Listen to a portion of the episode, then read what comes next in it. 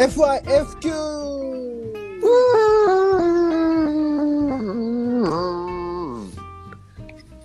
細かいテクニックね。なんかの、喉元を叩きながら。そうですよ。はい。はい。えー、FIFQ モンド、ボリューム30。えーっと、ここからは後半ですね。えーっと、今日ちょっとその、あの、前半も含めてですけど、街並みみたいな、街並みとうん人、ってはいいう形で、まあ人影と街並み、まあセットにして、ま、街影っていう言葉を ちょっと提唱していきたいけど、そんな街話。していきたいな、みたいな。街、街と僕、僕らと街ってどんな風に関わってきたのか、それからどんな風に関わっていくのかな、みたいな話とかを、あの、うんちょっと後半でより掘り下げてできたらなと思ってます。はい。えーお相手はいつも通り、えー、アトミズワンのポポアルージオです。よろしくお願いします。お願いします。アンドトマケンです。よろしくお願いいたします。アンドトマ県ね。はい。案件ね。案件です。よろしくお願いします。よろしくお願いします。はい YouTuber です。あ、はい。あ、なんでもないです。はい。はい、お願いします。で、何？あの、その前半では、あの、はい。まあ、よ、自分、俺たちお互いの、その幼少期みたいなところで、あの、まあ、俺だと例えばその商店街の近くに住んでて、で、うん。あの、そこ、商店街をその遊び場っていうか庭みたいな感じで遊び回ってたなとか、あの、あとはい。個人商店のおじちゃんが今元気なのかわかんないけど、なんか、その曖昧な関係の大人っていうの。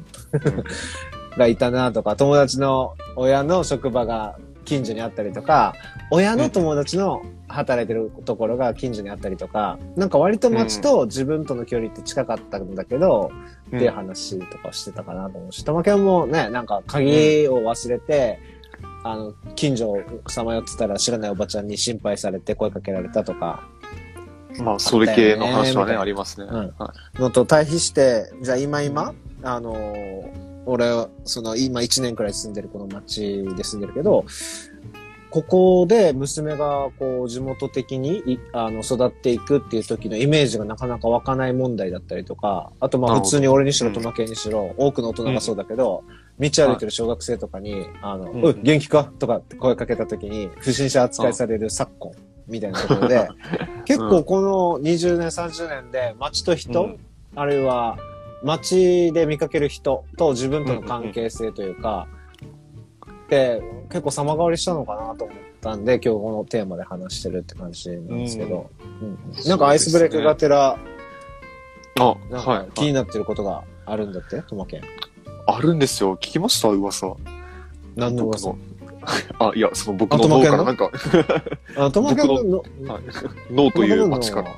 ら。もう、す常に住んでるようなもんだから、ああ、なるほど。まあ、あのえっ、と、前半の話を聞いてて、俺。うん。で、そういえばあれどうなったんだろうってふと思い出した話なんですけど、うん。あの太陽の家ってあったじゃないですか。うんうんうんうん。であ、それ今もあんのか。はいえーっと、あれはどういう、いや、その、何かあった時にここに逃げていいよみたいな家、本当に一般の市民のはいはいうん家が、を指してたと思うんですけど、普通にあったよね。子供の時はなんかありましたね。なんか通学路で結構見かけてて、で、なんか太陽の家って書かれたその白いステッカーみたいなやつをうん玄関に貼ってる家うん。みたいなのをなんかちらちら見、ちらほらと見てたことがあるなって思ったんですよ。うん。その、あれ今もあるんですかね？なんあかあ。見、見ます？最近あれ系。いや、あのね、もしかしたらこれって沖縄だけ、沖縄でそう呼ばれてるだけかもしれないし、全国なのかもわかんないんだけど、太陽の家の、あの、パネルみたいなやつがね、あの、貼られてる商商店とか、あの、うん普通の家とかにも貼られてたりとかしてたよね。で、してました、確かにまだ見かけるよ。あの、街歩いてたら、太陽の家の、あの、そのプラ、パはいはいプラ、プレートが貼られてるとか、あとね、うん。あの、多分、それの新しい版で、子供110番の家っていう、ああ、はあ、はあ、はあ、はあ。なん、かパトカーと、なんか子供の絵が描かれてて、はいはいはで、あるわけよ。俺、俺も最近さ、あの、い。うん。街歩い、俺結構歩く派だから歩いてて、はあ、太陽の家の貼られてるなとか、あ、うん。子供110番の家、かっこ太陽の家って書かれてるんだけど、うん。あの、あ、まだあるんだとか、なんていうのかな。駆け込め、駆け込めるのかなみたいな。その機能してるかどうかっていうのまではちょっと調べてないけど、貼られてるからには多分大丈夫なんだろうなと思いつつも、うん。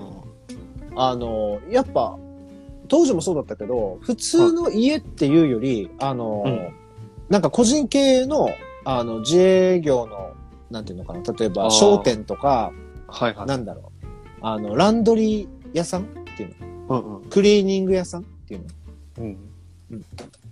とか、なんかそんなイメージだわけさ。はいはいはい。で、それってどんどん減ってるは減ってるさね。まあまあそうですね。うん。だから、おのずと太陽の家ないし、子供110番の家って、うん。母数減ってるはずではあるよね。制度が生きててもさ。ねはいはしかもあれってさ、あの、1回じゃないといけないさ。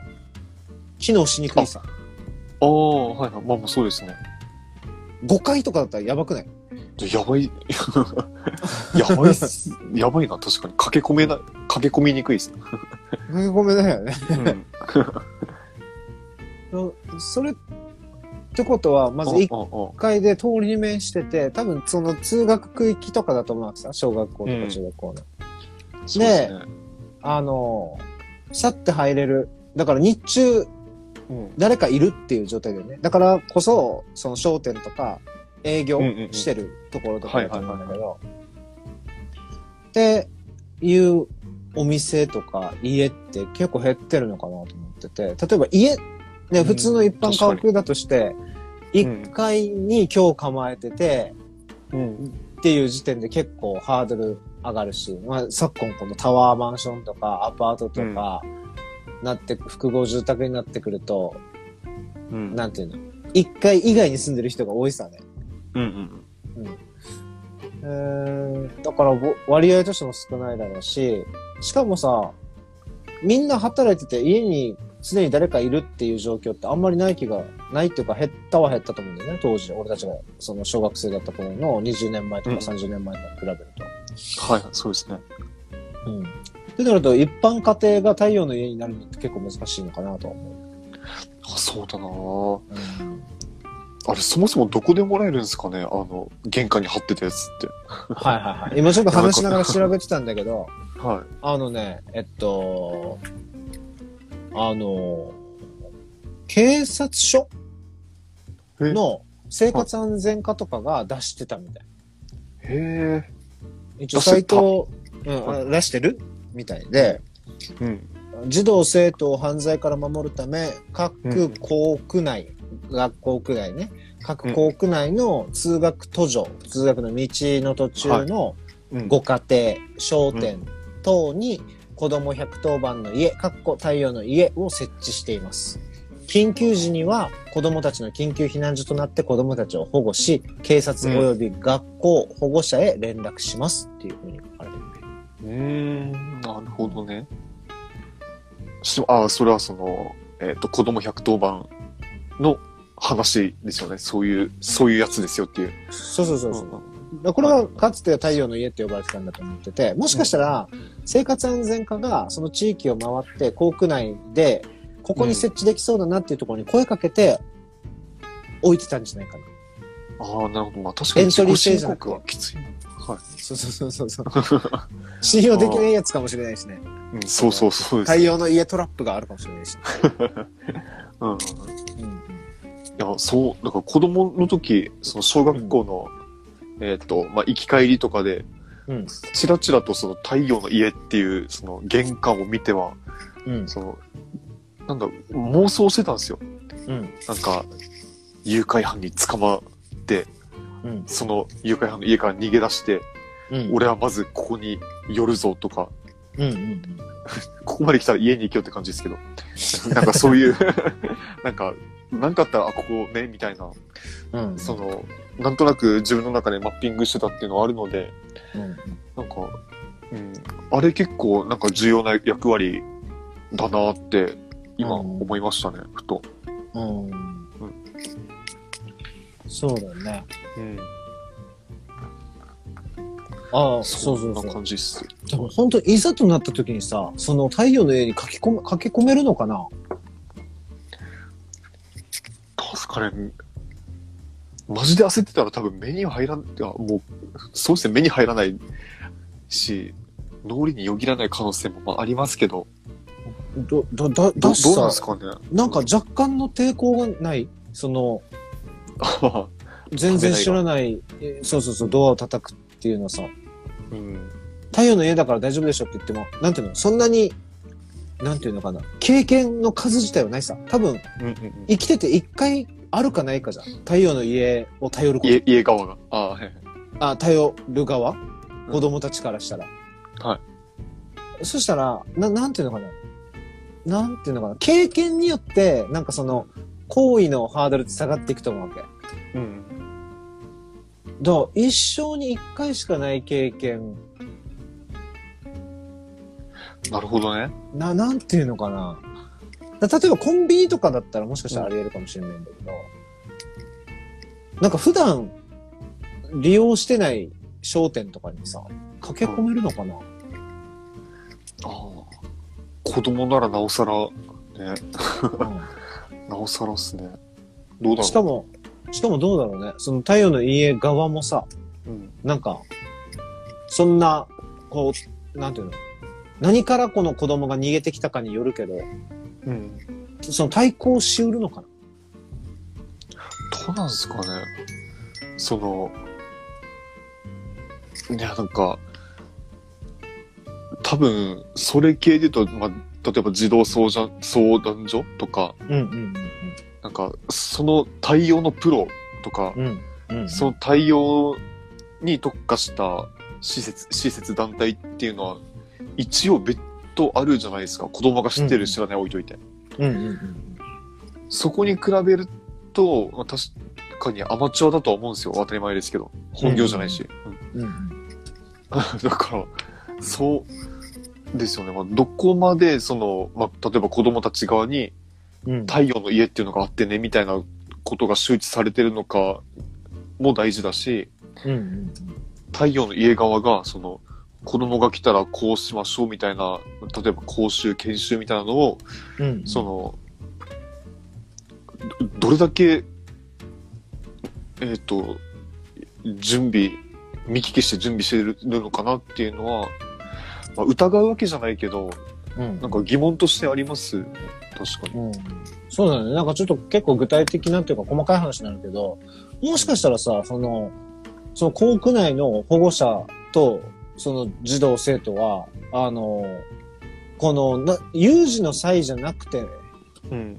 普段の段階で、その、はい自分たちのエリアにある太陽の家を巡った方がいいよね。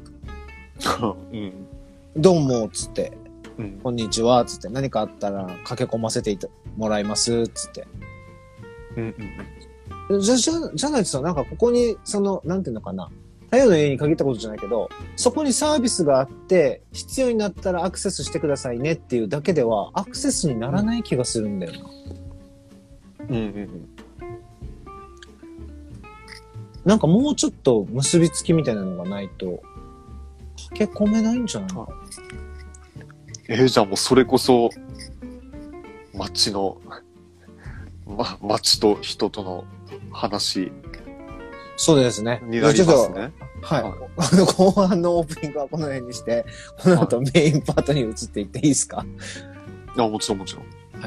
じゃあ一旦、あのーオープニングはここまでにして、えっと、この後、はえっと、不要不急問答、ボリューム30、後半。い。はい。ま、やっぱり、やっぱりそう、この、ここに尽きるんだよね。街と人っていうか、街にいる人とうん。人同士のつながり。どの程度必要なのかなっていうところを、ちょっと探っていけたらなと思います。えー引き続きよろしくお願いします。ウェッシよっし。ウェッシュ、ウェッシュ、ウェッシこ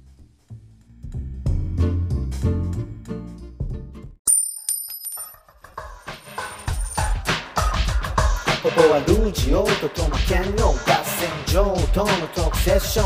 3000年分の雑談よ。栄養不要不急問答。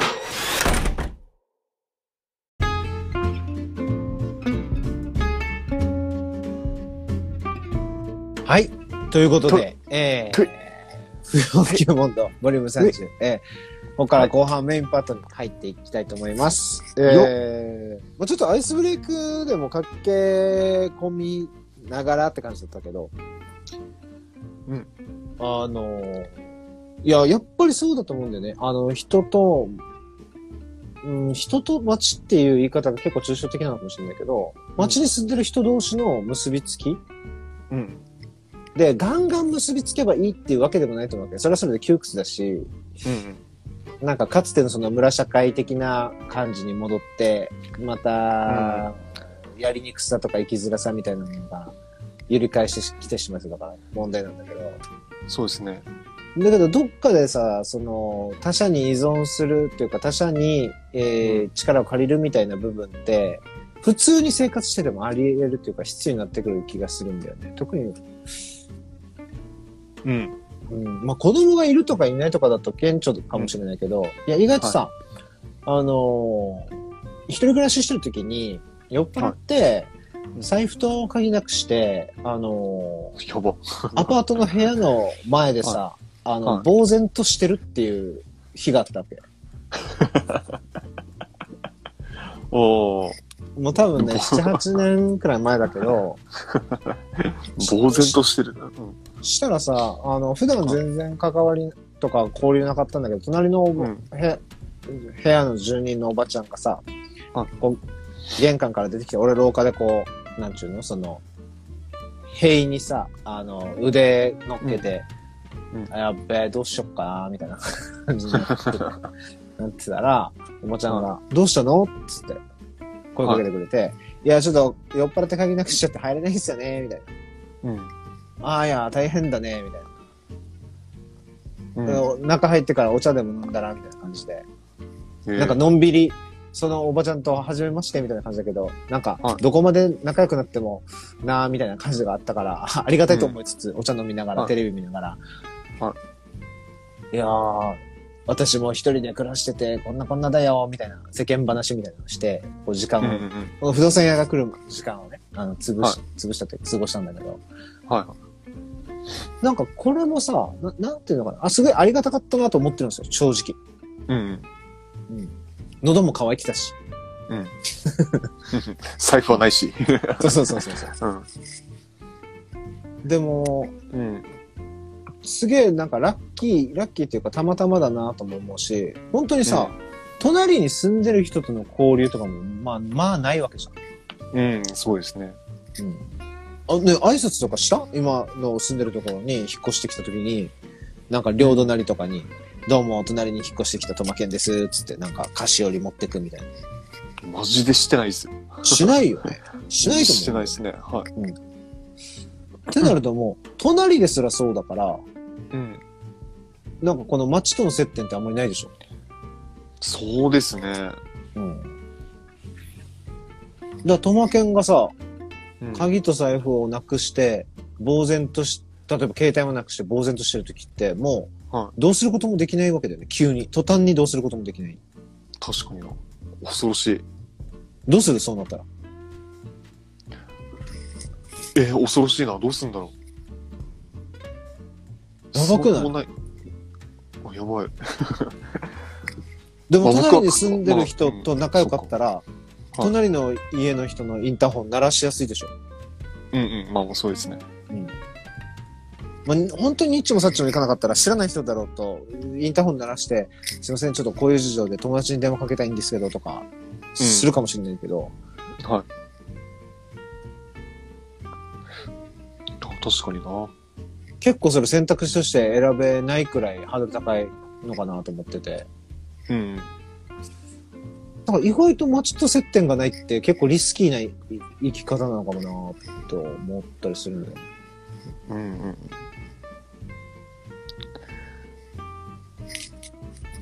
なるほどね。まあその都市とか郊外、あ、郊外違うな、都市か。都市部だと、うん。その、まあこれまたね、都市社会学みたいになりますけど、おあの、なんか、えーその、なんだなるべく、その、なんえっ、と、他人とは関わらない生き方が合うよね、みたいなうんのって結構言われるじゃないですか。うんうん。その、もうちょっと具体的に言うと、例えば東京に住んでると、うん。なんか街で知らない人に声かけたりかけられたりってなんかあんまりないよね、みたいな。うん。田田舎に比べると。うんうん。うんみたいなのが言われたりはするので、うん。で、えっ、と、まあ、一方でさっきちょっと話が出た、その、村社会的な、うんうん。まあ、ちょっと田舎っぽい街で、もう近所の誰もが顔見知りですみたいなうんうんうん。環境は、まあ、それはそれで極端だけど、うん。うんそういうのが、人によってはそういうのが合うという生き方、過ごし方、うん暮らし方っていうのもあれば、いや、そこまでじゃなくてもさ、みたいな。うん。かといって、まあちょっとぐらい接点はあった方が何かあった時なんかいいよね、みたいな。うんうん。その、うーん、なんですかね、ちょうどいいバランスのうん。関係を、うん街に求めるようになったのかなっていう気は、うん。なんかしてるんですよね。そうなんだよね。なんか一応成立してた気がするわけさ。その、うんこれはもう俺の個人的な体験かもしれないけど、俺の幼少期のバランスって結構そのバランス、際どいところだったけど、あった気がしてて、うん。なんか今思い出したんだけど、全然さ、このおじさん誰やねんっていうおじさんに自転車の乗り方を教わってたわけ。えうんえいや、なんかいいいい話ですね。これはこんな人から、うんなんかバランスの取り方はこんなだぜ、みたいな感じで。いや、うんそれ、その、なんていうの？その日その瞬間だけじゃないよ。はい。複数日にわたってだよ。うん。お、今日も練習してるのかみたいな感じで。はいはい。で、俺このおじさんのこと知らないうん。し、このおじさんも俺が誰の子供なのか知らないと思う。うん。このくらいのバランス欲しが、なんか、ちょうどなのかなと思ってて。うん。あんまりその、なんていうの？い行き交う人行き交う人の顔と名前があって、その親まで知ってます。なんならそのおじいちゃんおばちゃんまで知ってます。みたいなのは、それはそれでなんか近すぎてちょっと俺としてもきついんだけど。はい。だけど排除していって距離を取っていって、必要最低限みたいな感じにやっていくと、実はその必要最低限ってどこに引くべきなのかっていうのも定かじゃないっていうか、そうですね。うんうん。まあそれこそなんか時代に委ねられてるっていう気がしますけどね。うん。そのえーっと、まあ、特に最近はまあコロナ禍で、うん。まあ、外に出るというか、なんだろう、うーんと、まあ、遊びに行くな、あんまりみたいなうん。感じではありますけど、うん。と例えばその、まあ、知らない子供うん。となんか、キャッキャするみたいなのも、なんか、まずは感染対策をちょっと考えなくちゃいけなかったりするじゃないですか。で、うん。なんか、独特の距離感が生まれるみたいなうん。のとか、まあ、それ以前からでも、まあ、えっ、と、子供とかに対する、まあ、暴力というか、まあ、事件というか、いろんなものが、うん。その、注目されたりされなかったり、ちょっとセンセーショナルな話になりますけど、うん。その、そ、その時期、その時期、その時期によって、なんか、うん。子供の防犯対策はしっかりしましょうとか、うん。あんまり近くても良くない、くないみたいなうん。うん。うん。声がなんとなく出たり出なかったりしてたと思うんですね。うん。っていうのが、その徐々に徐々になんか、うん。えっと、新しい時代に、うんを作っていってるなって思ってて、まあ、いい意味か悪い意味かはちょっと置いといて。うん。もう特にこのコロナ禍なんて、なんかリモートワークやら、うん。あと、まあ、一斉休校みたいな、もう学校にも行かないみたいなうん。うん。のがあって、もうマジでなんか、特に子供にとっては、そのいろんな人との接点が失われていってるわけじゃないですか。うんうんでも生活は、社会は成り立ってるわけなんですよね。うん。うんうんその、なんだろう、だから、極端にその街で暮らすということをその合理化していくと、うん。うん。多分今みたいな姿になると思うんですよ、世界は。うんうん。もっ別にと外に出なくってても。はい。うんそうですね。別に外に出なくても仕事をできる、お金稼げる。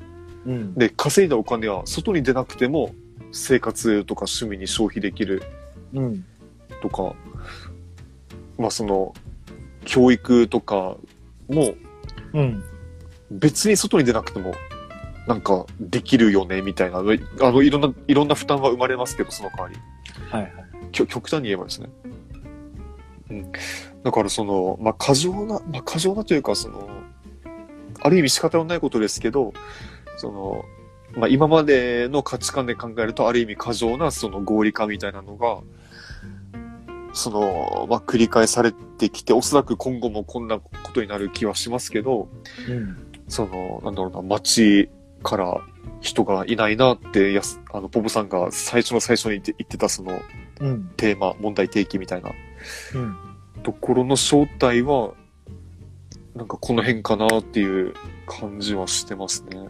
あーあー、なるほどね。うんなんかさ、俺はさは、あのーその、ちょっとその、打ち合わせの段階でも触れたけど、はい。あの、社会が屋内化したんじゃないかって思ってたんだけどさ、は思ってたし、今日もずっとそのつもりで話してたんだけど、はいはい。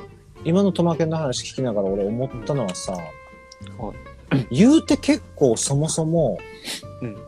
街に人なんかいなかったのかな?俺がただ歩いてただけなのか もしかして、な、うん、なるほど、観測者の違い。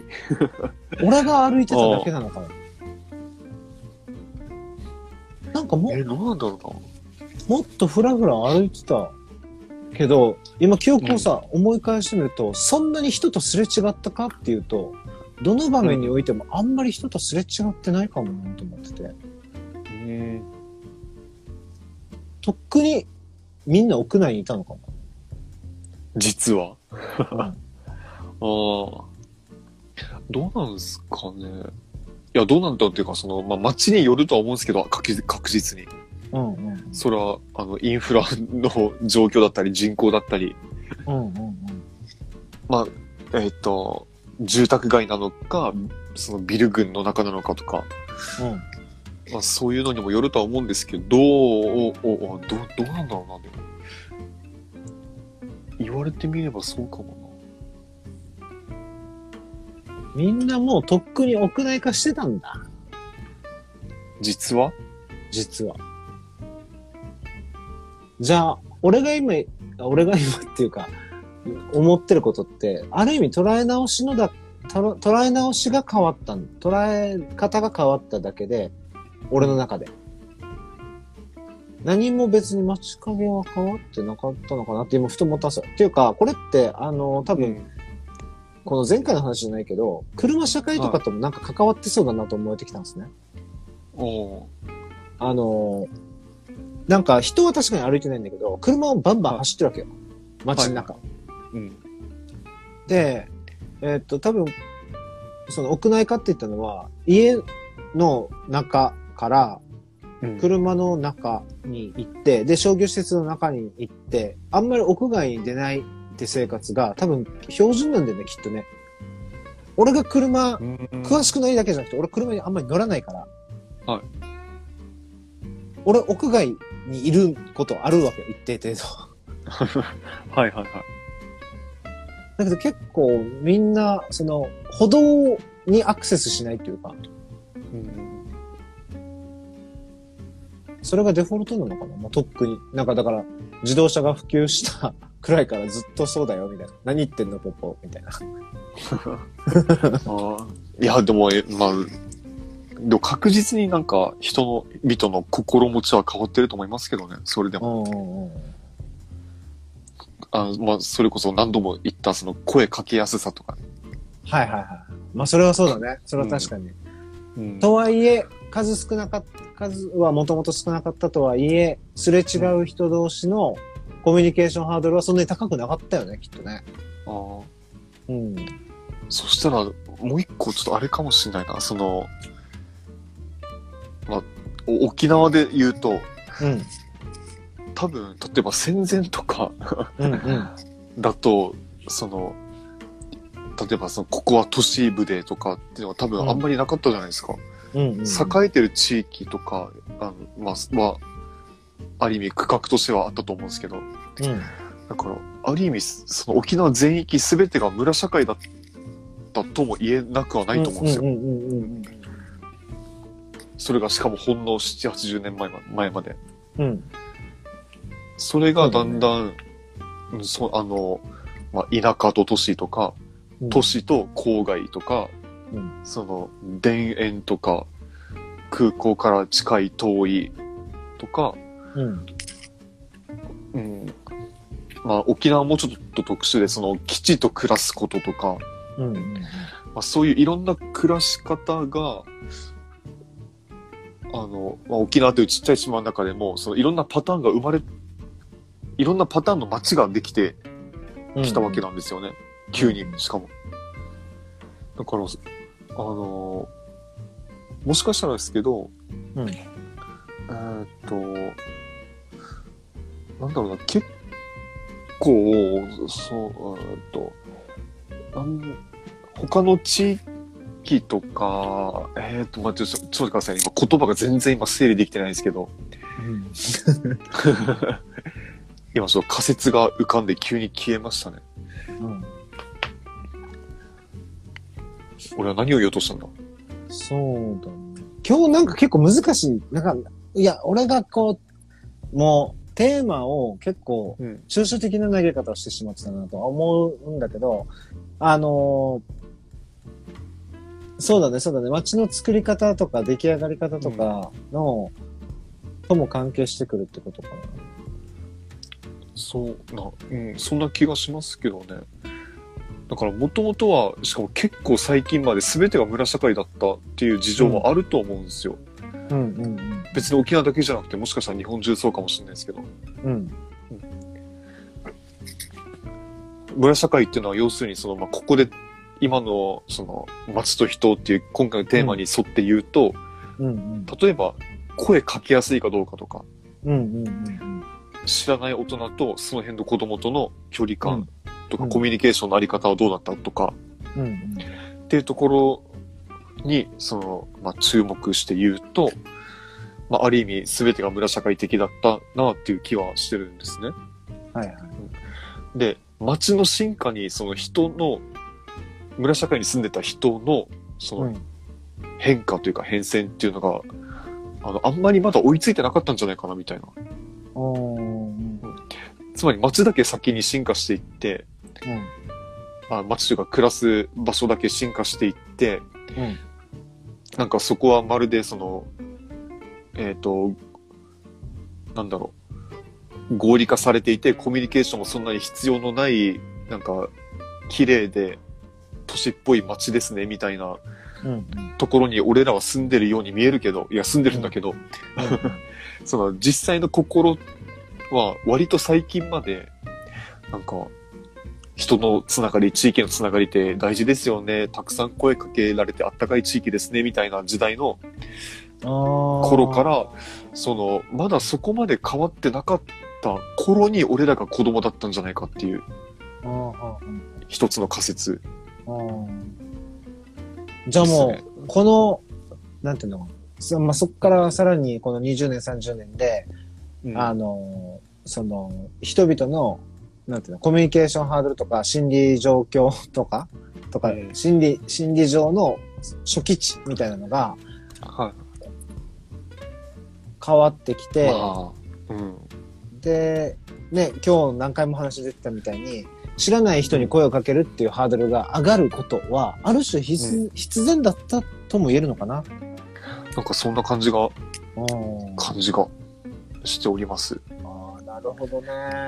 結構これ、そっか、そう考えると、やっぱ、話、もう、今日ちょっと時間さ、あれなんだけど、あの、途端にさ、結構危機感に近い話になってくるかもなと思ったな。問題意識として、俺個人としてね。はい。なんか、うんあの、解決できないことが増えていってしまうだろうなと思ってて、対処できないことというか。ああ、ね太陽の家的な？あとか、そうそうそう、太陽の家もそうだけど、い なんか、ひ要は一人に、うん一人一人に委ねられていくわけじゃん。じ自己責任じゃないけど、ん自分で解決するっていうことになっていくと思うしさ、他者とのつながりが減っていくっていうことは。はい。で、つながりが全くないわけじゃないよ。例えば、うん友達とか職場とか、ね、いろんな関係が存在するわけだから、本当に孤立するわけじゃないんだけど、実は結構多くのつながりが、割と先に目的を有してるというか、例えば会社の同僚とか上司であれば、その、仕事が、ね、仕事とか会社の業績とか事業がうまくいくとか、うん。いい感じになるっていう目的があって、そのために居合わせているっていう状態さね。はいはいはい。もちろん、それが友情とかにう近ん。くなっていくケースもあるけど、うん。なんか結構目的があって関係があるうんみたいなうんうん状態になってくると、イレギュラーが発生した時って、そのイレギュラーな事態って、この目的のリストに含まれてないさ。そうですね。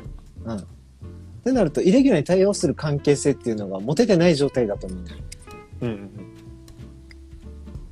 で、太陽の話とかで言ったら、要は、なんていうの、こう、凶悪犯に追っかけられるとか、誘拐されそうになるとかさ、そういう場面とか、あるいは、なんていうの、じ事故にあって、あの、大怪我、あ怪我して、ちょっとこう、これ以上、家まで遠くて、つけそうにないとか、うん。うん。そういうイレギュラーな事態が発生した時に、夜べがないっうんてことだと思うけはいはい。何か起きたら、あとはその出来事の、なんていうのかな、結末まで、うん。こう自動的に進行していくしかないみたいな。うん。なんかひ、一人ぼっちになっちゃうなと思ってそそその怖さってやっぱ、付きまとうかなまあでも、期待、期待を言えば、うん、うん。希望、希望じゃなく期待なんですけど、うんを言えば、なんかどっかのタイミングで、あの、それはそれでまた人のつながりって大事だよね、みたいな、うん。うんあ、の、のが出てくる気はするんですよ。その、うん。いや例えばその、居酒、居酒屋というか、まあ、ペッパーくんとか、ペッパー？その、な ペッパーくん。うんペッパーくん、うんあの、寿司屋とかにいるあのペッパーくんですね。はいはいはい。ソフトバンクが出してるペッパーくんね。あ、そうです。あいらっしゃいませっていうやつ。とか、あの、注文が、その、スタッフが聞きに来るんじゃなくてタブレット化していくとか、うんうん。で、今、今なってますけど、うんそそれが進めば進むほど、なんか逆に現在って、その、なんだろう、接客のニーズが高まるというか、接客の質が上がったりするような、なんか反作用みたいなのも、なんか逆にあったりするじゃないですか。はいはいはい。なんか、うわかります？こういうの。あ、わかるわかるなわかる。ななんていうことかわかんないですけど、まあ、そういう、なんか、なんかないものね。ねだり的な感じなのかな。そうですですね。なんか、物足りなさみたいな。あ、そうそうそうそうそう。なんかそんな感じで、なんかどっかのタイミングでこれから先ですね、うん。なんか、やっぱ太陽の家大事だよねとか、いや、まあうん最初から大事ですけど、とか、うんなんか、え、鍵なくしたとき、携帯なくしたとき、どうすんの？じゃあみたいなあのが、多分、あの、また我々に突きつけられると思うんですよ。ーうん。全体的に。うんうんうん。そこで、なんかね、な福祉が働いたりとか、うんもしかしたらその、まあ、行政が何、行政が何か動いたりとやばいやばい、トマケンの声が。うん。うん。はいか、はいはいはい。あ、はい、ちょっと今切れちゃいました。うんうん。かが、まあ、今後どっかのタイミングであるといいなっていう、なんか期待もありますけどね、僕は。やばい。トマケン、やばい、やばい。俺今日話したかった話から全然それてしまうけど、すごい大事なことなんで、あと5分だけもらっていいはい。あのさ、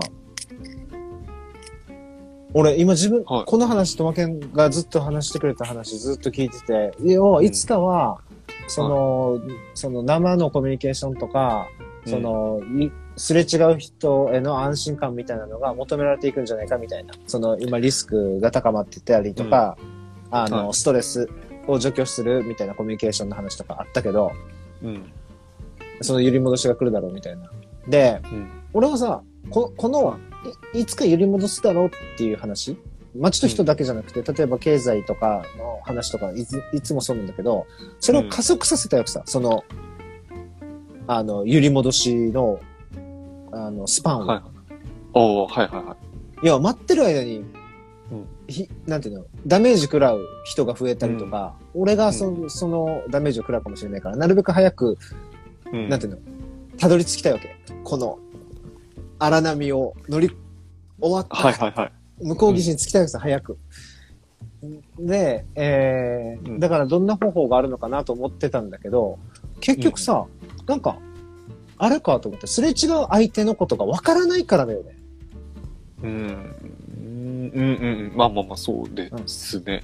で、相手のことがわからないから分かりたいんだけど、分かるためには安心感がなきゃいけなくて、でも、うん安心感のためには相手のことを知ってるっていうことが必要で、なんか堂々巡りのまんま、なんかはいはい。アクセスできてない気がするわけ。はいはいはい。だからなんか勝手に自己紹介みたいなこととかが成立してればいいんだよね。極端な話だけど。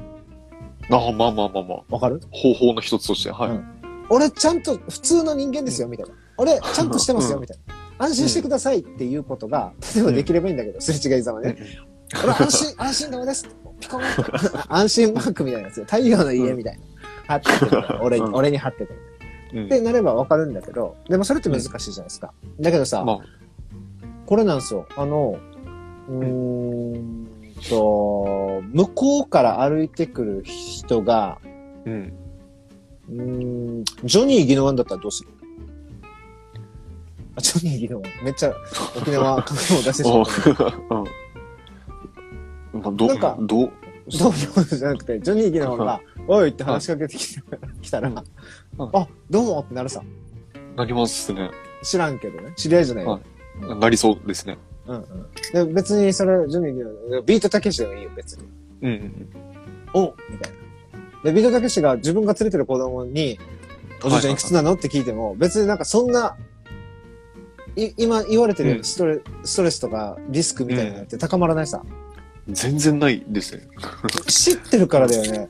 誰かう。ん。うんうんうん。だから知ってればいいんじゃないでも、ビートたけしに俺たち自己紹介してもらったわけじゃないんだよ、今まで。うん。だから、いや、結論から言うと、なんか、あのーアウトプットして表明しているっていう状態が、もしかしてこの、他人同士のああ。コミュニケーションモードを、はいはいはい。あの、緩やか、緩めてくれるんじゃないかなと思ったんですよね、今。ななるほど。はあはあはあはあはあ。いやいや、ほん、本当の話。はいはいはい。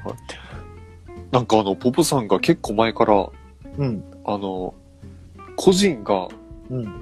もっとなんか、個人として、うんまあ、うんうんポッドキャストでも YouTube でも何でもいいけど、その発信ができるうん。感じになれたらいいよね、みたいなうん。ことをね、あちらちら言ってますけど、うん。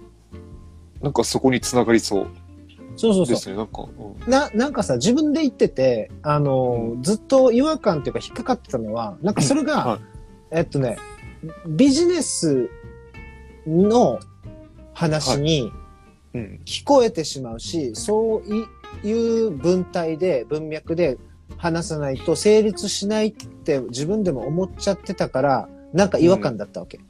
はい。いや、これからの時代自分自身をセルフプロデュースして、セルフコンテンツ化して、それで、あの、自分っていうものを商売していく時代なんだっていうことを言いたいわけではな、な、なかったんだと思うよ。結局は。はいはいい。や、それはあってもいいと思うんだよ、別に。うん。あの、自己完結性を高めるっていう意味で言えばね。だけど、えっと、経済の話とかビジネスの話も大事なんだけど、なんか、どっかで引っかかってたわけよね。その、じ、えっと、個人がアウトプットっていうか、は、発信していくっていうことの意味って、なんかその、自分で自分の身銭を稼ぐんだっていう話だけに、うんうんとどまらないような予感はしてたんだけど、今話してて、それかもなと思ったんだよね、結構うん。うん。暮らしに関わるだろうって。そうそう暮らしというか、もう街、街のあり方。にそういうのが寄与するだろうなっていうところですね。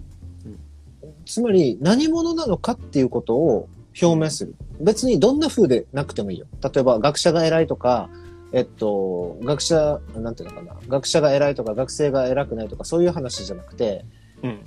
どこどこの、で、何、どんなことしてて、普段こんなこと考えてます、みたいなのを表明している状態。うん。で、それによって、街すれ違ってて、俺とい一言も会話交わしたことなくても、あ、例えばね、あの人不要不急問答のあの人か、みたいな。はい。で、まあ、大した人かどうかはさておき、あの、なんていうの、困った時、頼ったら、ある程度助けてくれそうだな、みたいな。うん。例えば、なんだろう、携帯が地面に落ちて壊れてしまって、友達の携帯番号、名刺持ってたからかけたいんだけど、公衆電話もない。うん。で、俺を見かけたと。うん 不要不急問題の人だうんもし知ってて。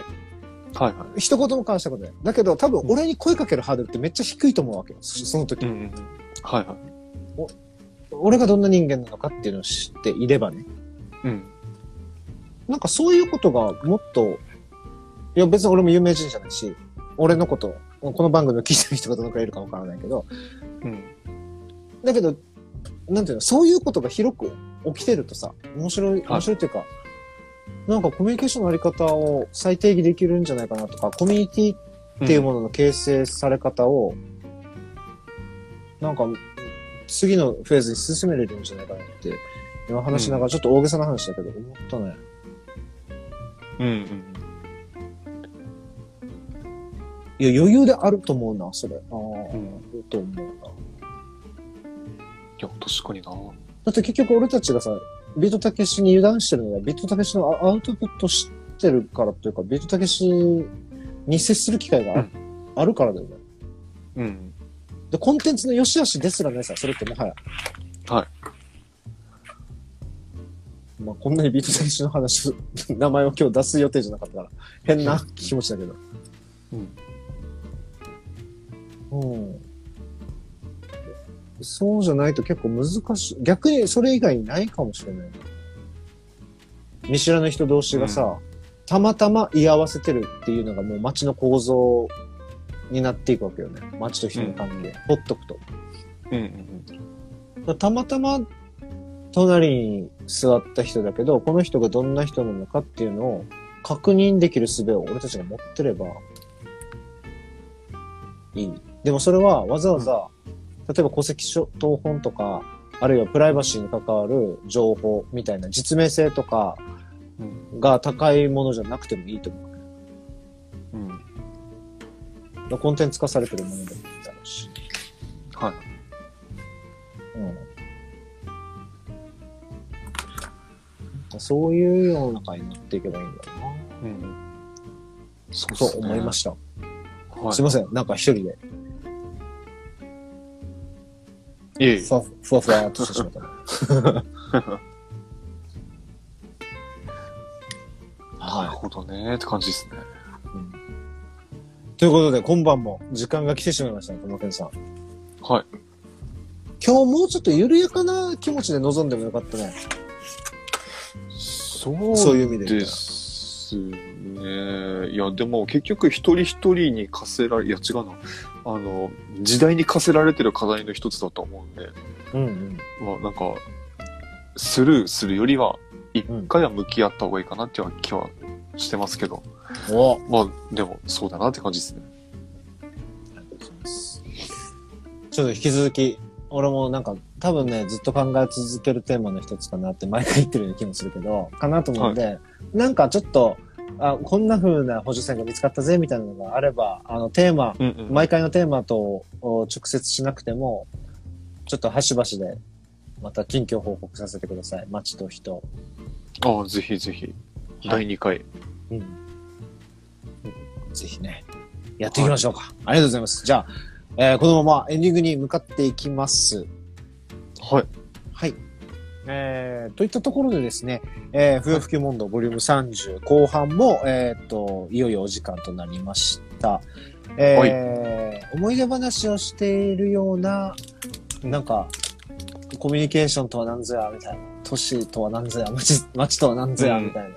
で、結構、複雑な話、大きな話をしてたんで、取り留めもなく、う、右往左往してたなーっていうのもあるんですけど、まあ、はいまさにですね、右往左往することこそがこの不要不急問答の醍醐味じゃないかなと思っているところでは実はあります。まあ、えそうですね。ーそんな、はい、そんなもう、あの、これぞ右往左往、あの、不要不急問答。この番組はですね、はいえー自然体会議の音声図書館の、お提供でお送りしています。えー自然体会議の音声図書館っていうのは、沖縄県にあるオーガニック市場天仏さんが主催している、まあ、うんポッドキャストを通したり、いろんな番組とか思考とか言葉に触れて、自分の考え方とかをこう刷新、アップデートしていこうじゃないかっていう理念のもと、あの、展開されているプロジェクトで、天仏さんの、あの、ホームページで、プロジェクトページっていうのも展開されてて、まあ、不要不急問答をはじめ、あの、いろんな番組が紹介されてますので、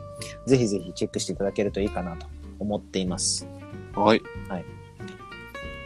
えー、といったところでですね、えー、今晩、はい。不要不急問答、ボリューム30。今日は、この辺でお開きとします。します。最後までお付き合いいただき、ありがとうございました。お相手は、ありがとう白ございます水湾、ポポアルジオと、トーマケンでした。ありがとうございました。ありがとうございまし。た。またね